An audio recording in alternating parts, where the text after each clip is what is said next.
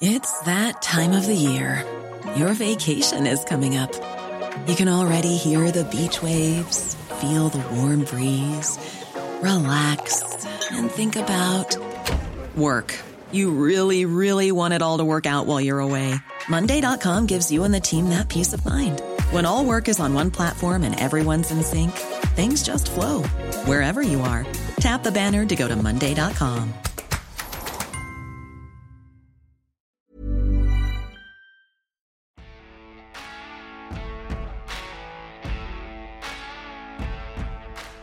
Jeg kommer ind ved et uheld. Og der er rigtig mange, der mener, at det er større uheld, at jeg er herinde nu. Fordi det er mit motto også, det er, at politik behøver ikke at være, være kedelig. Hvis du tror, der kun er akademikere på Christiansborg, så skal du lytte med til Azure i dag. Podcasten den handler nemlig om Socialdemokratiets Bjarne Lausten. Først gik han ud af skolen og blev maskinarbejder. Så blev han aktiv i Dansk Metal, og i dag har han siddet i Folketinget i mere end 28 år. I anledningen af både hans 70-års fødselsdag og af en ny biografi om ham, taler min kollega Malte Brun med Bjarne Lausten om at være Socialdemokratiets rustbanker. Rigtig god fornøjelse med podcasten. Jeg tænker, vi, uh, vi springer ja. ud i det. Jeg vil gerne tale med dig om din historie, dit liv i politik og i fagbevægelsen ja. på baggrund af den her nye bog, der, ja. er, der er kommet, som handler om det. Bogen den hedder Den sidste rustbanker, ja. og undertitlen er Tillidsmanden fra Nordjylland. Mm. Det her med tillidsmanden fra Nordjylland, hvordan skal man forstå den titel? Jamen det er jo noget, jeg er blevet kaldt af, af både mine øh, politiske modstandere, men også af, af folk, som, øh, som kender mig, fordi jeg er sådan en type politiker, der bliver betragtet som enkeltsags- og sovnerådspolitiker. Også fordi jeg har taget så mange sager op. For det første ligger det i mig, at jeg bekæmper uretfærdighed, når mm. folk er kommet i klemme i systemet. Så det, det, har, jeg, det har jeg det skidt med. Mm. Og så er det jo som tillidsmand, der er det det, at du har et mandat, du har en stemme, som andre ikke har.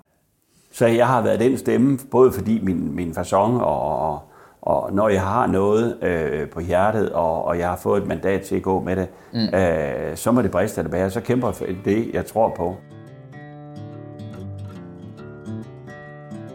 Du er født og opvokset på et øh, husmandssted i ja. Skivum i Himmerland, uden elektricitet eller indlagt vand. Mm. Der var heller ikke das og toilet, Nej. og derfor måtte man, citat, ud til kalvene og på huk, ja. når der var trykken fra tarmene, som din kollega Rasmus Breen skriver i den øh, ja. bog, han har skrevet om dig. Du var en del af børn, en børneflok på 8, og du ja. har gennem hele din barndom øh, hjulpet til med arbejdet på gården. Hvilken rolle spillede politik i dit barndomshjem? Ja, ikke ret meget. Min far var radikal, det var alle husmænd. Øh, der var de store gårde, de var over i Venstre, og øh, husmændene var i det radikale Venstre. Og så, øh, så var det det forhold, at husmandsforeningen stod for at lave det årlige juletræ i forsamlingshuset. Mm. så det var det. Mm. det, det fyldte ikke noget. min far, han, han, han skiltede ikke med, hvad han stemte. Mm. Ikke engang min mor, hun spurgte ham, hvad stemmer du på? Uh, det ville han ikke fortælle, for det er jo en personlig, privat mm. sag, mm. og det måtte hun selv finde ud af. Men de var hen og stemme uh, altid, hver mm. eneste gang, lige indtil, at de ikke kunne mere. Det var både en pligt, men det var også en ret, uh, at man havde, og den skulle man, den skulle mm. man bruge. Men der, hvor at jeg synes, der var en forskel, det var mellem de store og de små. Det har jeg især fra min mor af. Altså, der var forskel på at komme fra en, en, en stor gård, med hvilke muligheder de havde for uddannelse og alt muligt andet. Mm. Og så vi, øh, der kom fra det bitte husmandssted, øh, og det er ikke fordi, vi har lidt eller noget som helst andet, men vi skulle lære at klare selv. Øh, og vi var ude og hjælpe naboen med at samle kartofler op og have roer og alle mulige mm. ting og sager. Mm. Øh, og, og hvis ikke øh, vi gjorde det, så var der arbejde at gøre det hjemme. Mm. Men, men så kunne vi jo selv tjene, hurtigt tjene nogle lommepenge. Mm. Ikke? Så, så det der med at, at, at lære at klare sig selv og ikke lægge nogen til last, det var øh, mindst lige så vigtigt som at lære noget. Måske endda øh, vigtigere. Senere kommer du på efterskole, og ja. du kommer i lære som maskinarbejder på Nordens Maskinfabrik i Aalborg. Mm. Det er også her, du starter din, øh, din faglige karriere. Hvordan var fagbevægelsen med til at forme dig, både som øh, menneske og politiker? Jamen, øh, øh, da jeg kom derud, der var der 500 ansatte, og de var en røde øh, apparater alle sammen. Øh, de var, øh, alle var jo organiseret. Det var ikke som i dag. Altså, mm. alle var organiseret. Øh, ellers kunne man ikke være der. Sådan var det. Vi har ikke nogen eksklusive aftaler, men man ville ikke arbejde sammen med nogen, der ikke var organiseret. Og i 72, der skifter Metal jo navn fra Dansk Smed- og Maskinarbejderforbund til mm. Dansk Metal. Lærlingeklubberne bliver nedlagt, og vi får det her Metal Ungdom. Og der, der kommer de så og spørger mig, om jeg vil være den første Metal Ungdomsformand. Mm. Det siger jeg så ja til. Og så bliver jeg så formand for alle lærlingene i Aalborg mm. og, og så videre. Så går det lidt slag i slag, øh, og, og fik nogle gode resultater også med, øh, fik lavet nogle bedre uddannelser, mm. fordi det var faktisk det, der var det primære formål for mig. Det var ikke politikken, som der også lå i det, men det var, det var at få nogle gode uddannelser. Så fik jeg jo forhandlet nogle ting hjem, mm. Øh, blandt andet et ur, når man havde fået øh, sit svendebrev, mm. og fik taget halv år af læretiden, så vi mm. kom hurtigere på svendeløn og sådan noget. Hvorfor blev du sådan uh, at draget af, af, af det miljø og det her med at engagere dig på den her måde? Hvorfor, hvorfor var det lige dig og ikke nogen af dine kammerater, der sådan kommer vi her kid på Jamen den det er også underligt, fordi altså, som barn og helt op til konfirmationsalderen, der var jeg øh, meget øh, stille, generet, og jeg udtrykte ikke øh, nogen øh, følelser eller synspunkter eller noget som helst andet. Men især det der efterskoleophold, som jeg selv sparede sammen til, Øh, det gjorde en forskel for mig. Det, det modnede mig helt, helt vildt, fordi jeg kommer fra en lille øh, folkeskole. Ikke? Mm. Altså, selvom vi var den største klasse med, med, med 13, så øh, er det jo ingenting i forhold til, øh, hvordan det er i dag. Hvordan, mm. øh, men, men, men det der øh, efterskoleophold, det, det gjorde, at jeg begyndte at, at tro, øh, fik mere ballast, at min identitet og selvsikkerhed og alt det der, mm. det, øh, det, det, det, det voksede, og derfor har jeg nok taget ordet og sagt, at ja, men så, så blev det mig. Og derfor øh, var der ikke nogen tvivl om for mig, at det var Socialdemokratiet. Og så, øh, så tænkte jeg i starten, at jeg ville bare være passiv medlem. Øh, jeg blev opfordret til at melde mig ind, og jeg havde travlt med skolepolitik og mit tillidsmandsjob og sådan noget. Men du ved, det ene tog det andet.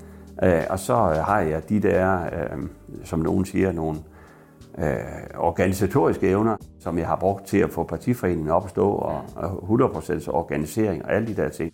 Det handler jo for mig om tillid, men det handler også om, at du skal ud og sælge varerne og overbevise folk om, at det nytter nu noget at stå sammen. I 1986 der kom du i kommunalbestyrelsen i Støvring Kommune. Ja. Det er da en del af Rebel Kommune. Og i 92, der kommer du i Folketinget som suppleant. Ja. Øh, du lykkedes ikke med at finde en kreds ved valget i 94, og derfor bliver du ikke øh, valgt ind igen. Til gengæld øh, vinder du øh, valgkredsen i øh, Frederikshavn, ja. og så kommer du ind igen i 98. Du taler om det her med, at øh, altså helt tilbage fra din, øh, fra din opvækst, du har sådan en fornemmelse af, at der er forskel på folk, der er klasse af en ting, ja. du har ikke den her klassiske universitetsbaggrund til mange mm. andre.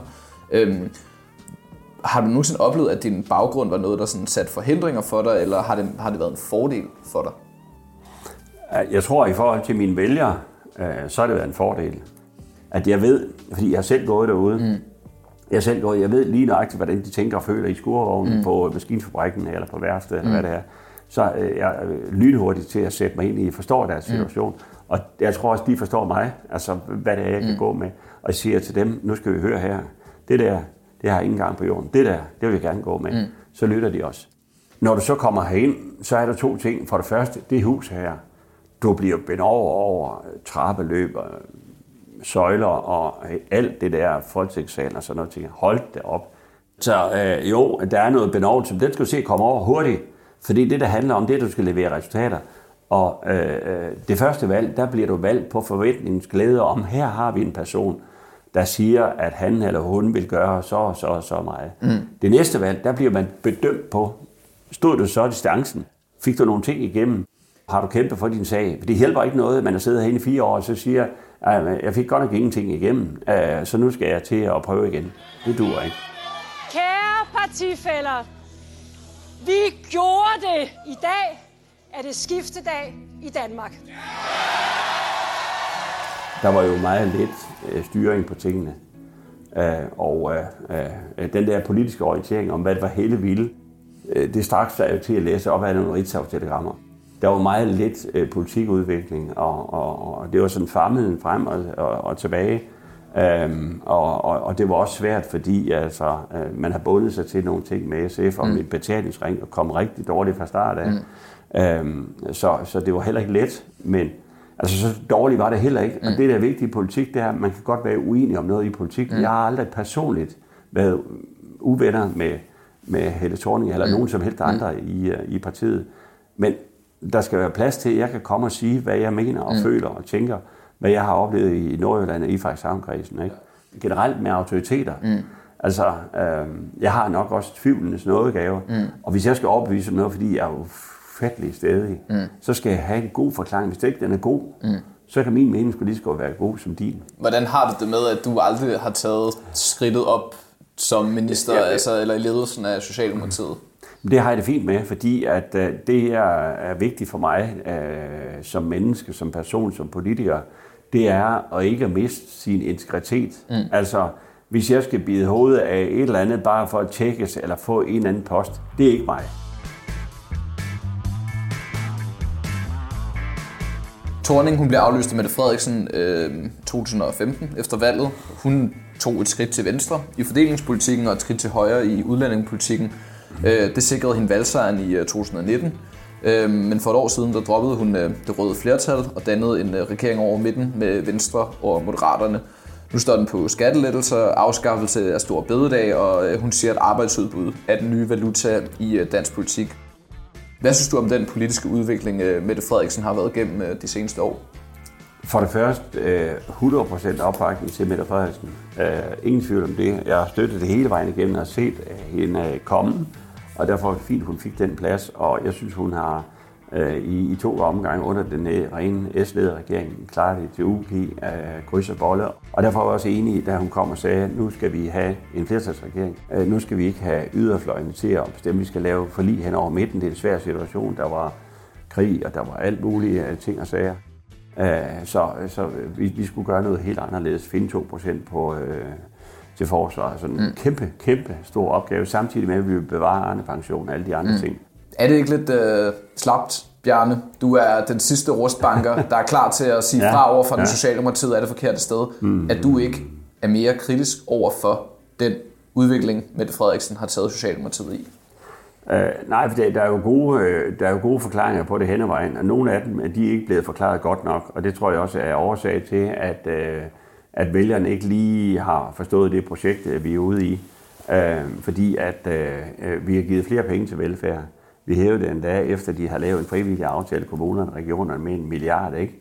Uh, en velfærdsmilliard. Ikke? Altså, uh, kommunerne de skal have øh, rum og lejlighed til det, men, men coronaen kostede en masse penge, og vi kom bagefter med nogle uh, ventelister osv., og de 229 stillinger i Nordjylland, hvor de 187 er ubesatte, altså, øh, det fortæller jo, at, at vi har et problem i forhold til det der med øh, at fastholde og rekruttere. Jeg synes personligt, det er relativt billigt sluppet som et land øh, med krig på eget kontinent, at vi kan gøre mere af det, vi skal i vores forsvarsalliance og for danskernes sikkerhed ved at afskaffe en helligdag. Så det gør vi altså med, vil jeg sige, med meget rank ryg og med, med meget åbne øjne. Var det en god beslutning af, af Mette Frederiksen at sidde op på Marienborg, uden at gå til valg på det, sidder på Marienborg, over natten finde på, at ja. man skal nedlægge stor bededag, fuldstændig uden at involvere den fagbevægelse, som I er rundet af, og som er en vigtig ja, del af men, jeres kultur og tradition. Den der står ved, den, den har lagt der siden i alle papirer i Finansministeriet siden 2012. Uanset hvem der siddet i regeringsmagten, så er den lagt som et potentiale, når man skulle lave noget øh, politik. Og derfor synes jeg, at man, så skulle man sige, nå ja, hvad er det heller ikke? Og så skal folk skal have lønkompensation for det. Mm. Det er også vigtigt, at der var nogle ting, der ikke blev forklaret godt nok, mm. og det tror jeg var medvirkende årsag til, at øh, regeringen kom skidt af sted fra start. Mm. Mm. Øh, og, og det synes jeg bare, at det er jo ærligt at sige det. Altså, det, det skulle vi have håndteret anderledes. Og jeg tror ikke, at man hverken kan vinde eller tabe valg på, på det. Men derfor kunne man øh, godt have ventileret, og jeg tror også, man fortalte det, det var bare meget, meget, meget sent i forløbet. Ja, ja. Fordi så kunne det godt være, at du ved, apropos årsbankerne, mm. at man kunne have sendt nogle signaler, der kunne have dæmpet mm. øh, gemytterne mm. derude. Ikke? Mm. Konsekvensen er i hvert fald, at øh, i meningsmålene, der kan man se, at øh, Socialdemokratiets vælgere, de flygter til SF og, øh, og enhedslisten. Regeringen er historisk upopulær, Socialdemokratiet bløder vælgere til mm. venstre. Noget af det, der virkelig præger dansk politik lige nu, det er en decideret vælgerlusing til regeringspartierne, og særligt Socialdemokratiet. Hvad viser det dig Og, og hvor stort et problem er det for jer? Altså, jeg håber jo, at, at, at folk kan se derude, at det vi gør, det er det rigtige. Det, der er vigtigt for Socialdemokratiet, det er nøjagtigt det, vi har gjort, det er at holde fast i kerneværdierne. Jeg kender ikke nogen regering, der har brugt så meget øh, på at hjælpe folk i den situation, de er mm. i nu her.